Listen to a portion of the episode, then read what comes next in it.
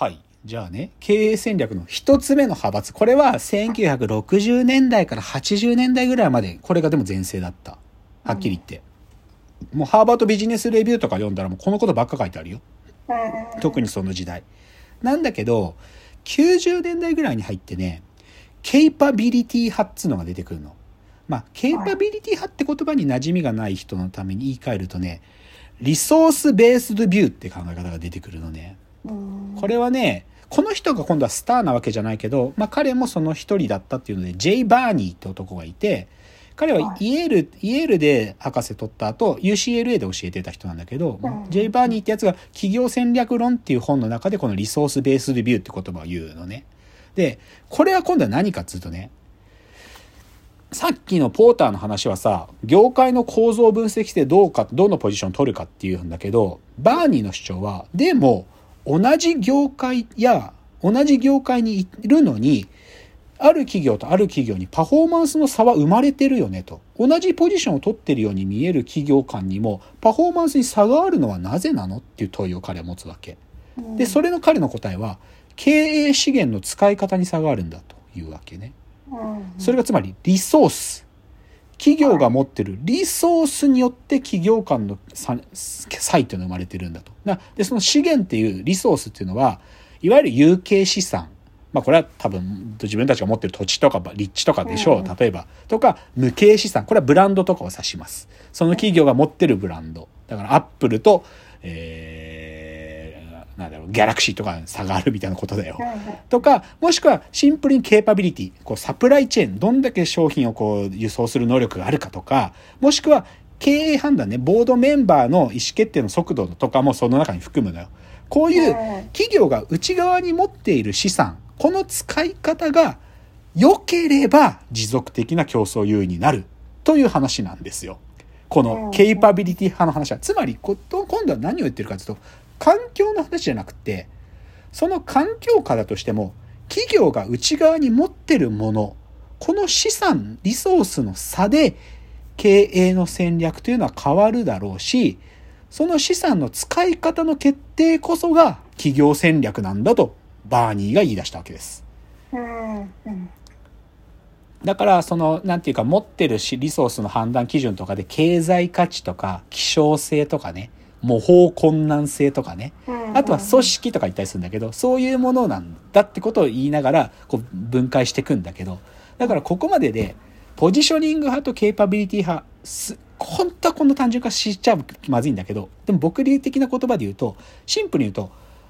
決定要因、競争に勝つための決定要因は、環境由来なのか、自分が持ってる資産、自分由来なのか、どっちなのって議論をずっとやってんの、実は。経営戦略っつうのは。で、これが、でもこれを三谷浩二とか、あの、ミーツバーグ、戦略サファリ書いたミーツバーグとか、カッパしてるのね。この、こ、この、ただ単にこの言い合いで、で、この言い合いが、でも、終わりないよってことまで指摘するのよ。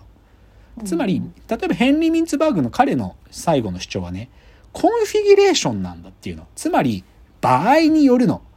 環境が競争優位を決めるのか、資源が競争優位を決めるのか、場合によるんだっていう風なで、それを彼はコンフィギュレーションって呼んでいて、だからまあ、どっちもだよねっつって、この論争不毛だよねって、どっちの方が大事だって話じゃなくて、どっちも大事だねってことを言うわけ。だけど、もうちょっとここからさらに進んだ奴らもいて、それが、まあこれ深谷さんも聞いたことあるでしょう。ブルーオーシャン戦略。ブルーオーシャンって聞いたことあるでしょ競争環境があまりに激しい業界のことをレッドオーシャンつって、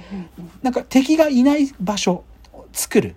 それをブルーオーシャンって呼ぶっつってね。これはでも実は初めてヨーロッパから生まれた経営戦略論なんだよね。キムっていうのとモボルニューさんっていう人が作ったブルーオーシャン戦略。だこれもでもある意味、あ広く考えれば、ポジショニング派でもケーパビリティ派でもなくて、いい戦略っていうのは敵がいない新しい市場を作り出すことっつったんだよね。それを場合によってうまく機動的に自分たちを作り変えながら新しい市場にこぎ出すことなんだっつったのがブルーオーシャン。だからある意味コンフィギュレーションの流れを組んで一歩進んだのがブルーオーシャンだったりする。だから三谷さんの本にはこういう書き方でこれ分かりやすい例えだなと思うのはもし、経営っていう山が、登山があったとしたら、その登山ね、山を登る、どう登るかって話だけど、ポジショニング派は、登りやすい道を探そうっつってるのよ。その山の頂上に行くための登りやすい道を探そうっつってるの。で、ケイパビリティ派は、登りやすい方法で登ろうっつってるわけ。道があるんじゃなくて、例えばなんかそのガシャンガシャンがってなんか登山鉄道みたいなの作るのが一番登りやすいんだったらそれで行こうよっつってるわけよ。で、ミンツバーグが言ってるコンフィギュレーションっていうのは、両方の登りやすい道作って登りやすい方法の両方を手に携えて一緒にやればいいでしょって言ってるわけ。それがミンツバーグ。で、ブルーオーシャンっていうのはね、若干違うのは、もう登山なんかやめてサーフィンやろうぜっつってんのよ。そう。新しい市場。なんか山登ったって結局、手に入るものちょっとしかないんだったら、サーフィンやった方がもっと手に入るんだったらそうしようよっつってんの。で、実は現代はね、そっからもう一個さらに進んでね、いや、まあ正確には進んだというよりかは、最近の大きい二つのもうちょっと話は、イノベーションって言葉と、リーンスタートアップって言葉ね。で、リーンスタートアップっていうのはさっきのミンツバーグの話に近かったりするけど、要は、ちっちゃく始めて、ぴったり合うものでひたすら行こう。で、その中で、どっぴしハマったやつがブルーオーシャンに進む道なんだ、みたいな話なんで、ちっちゃく高速回転でやろうっていうのが、あの、リーンスタートアップの話。で、イノベーションっていうのは、そのリーンスタートアップを繰り返す中で、とんでもないビッグヒットが生まれる。なんか、ムーンショットって言ったりするけど、月にたどり着くやつに、何発もロケット打ち上げてたらいつか行くんだよ、みたいな。いつか月まで行くのができてくるみたいな。だから、今の話すると、最後のイノベーションっていう最近のトレンドは、どっちかというと、もう山登るんじゃなくて、ロケットで頂上まで行こうぜって話ね。もう山っていうのをすっ飛ばして、ロケットで行っちまおうぜっていう、そういう、なんか、メタファーで喋るとそういう感じよね。うん。だから、でも、繰り返すと、ケーパビリティ派と、あ、ポジショニング派とケーパビリティ派ってこれがずっと長らく、今も実は続いてるんだよ。これ言い合い、特にビジネススクールの先生とかは、正直これにとらわれすぎてる。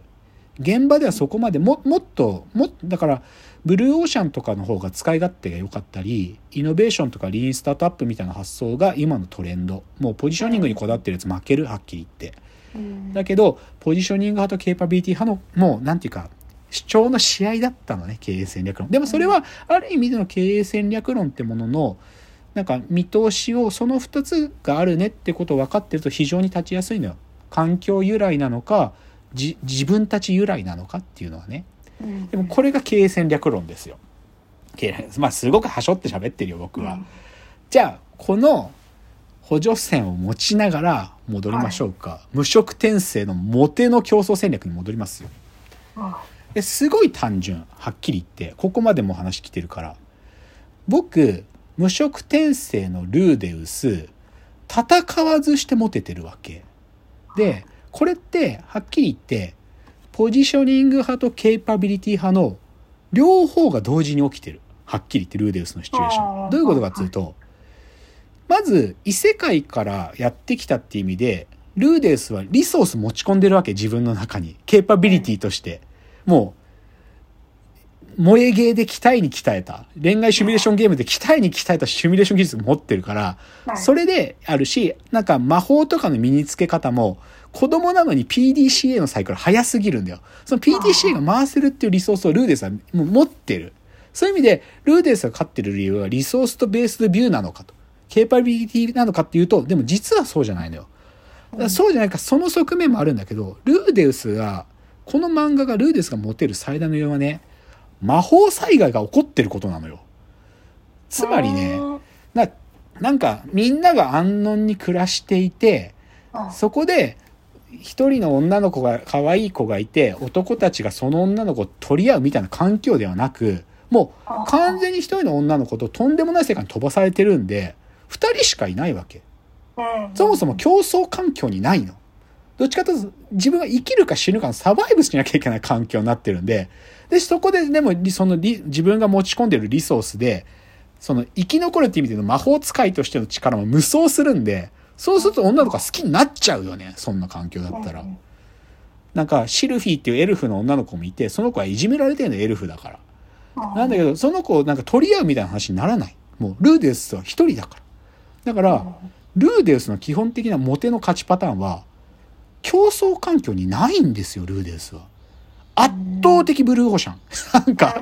なんか、生きる環境は激烈にきついんだよ。もう、なんとか命を、みたいな、なんとか国、大陸まで戻るぞって激烈に苛烈な環境で生きてるんだけど、けど、女の子たちっていう意味では、マジで競争環境にない。一人だけ。完全ブルーオーシャン。だから勝つのね、ルーデウスは。っていう、なので、すごい雑な結論なんだけど、異色転生で、多分ね、圧倒的モテキャラ作るとしたら、多分ね、ここに奥行きがあるんだと思うの、異色転生は。リソース持ち込んでるから無双してるだけじゃなくて、同時に環境も、それなりに辛い環境になるから。その、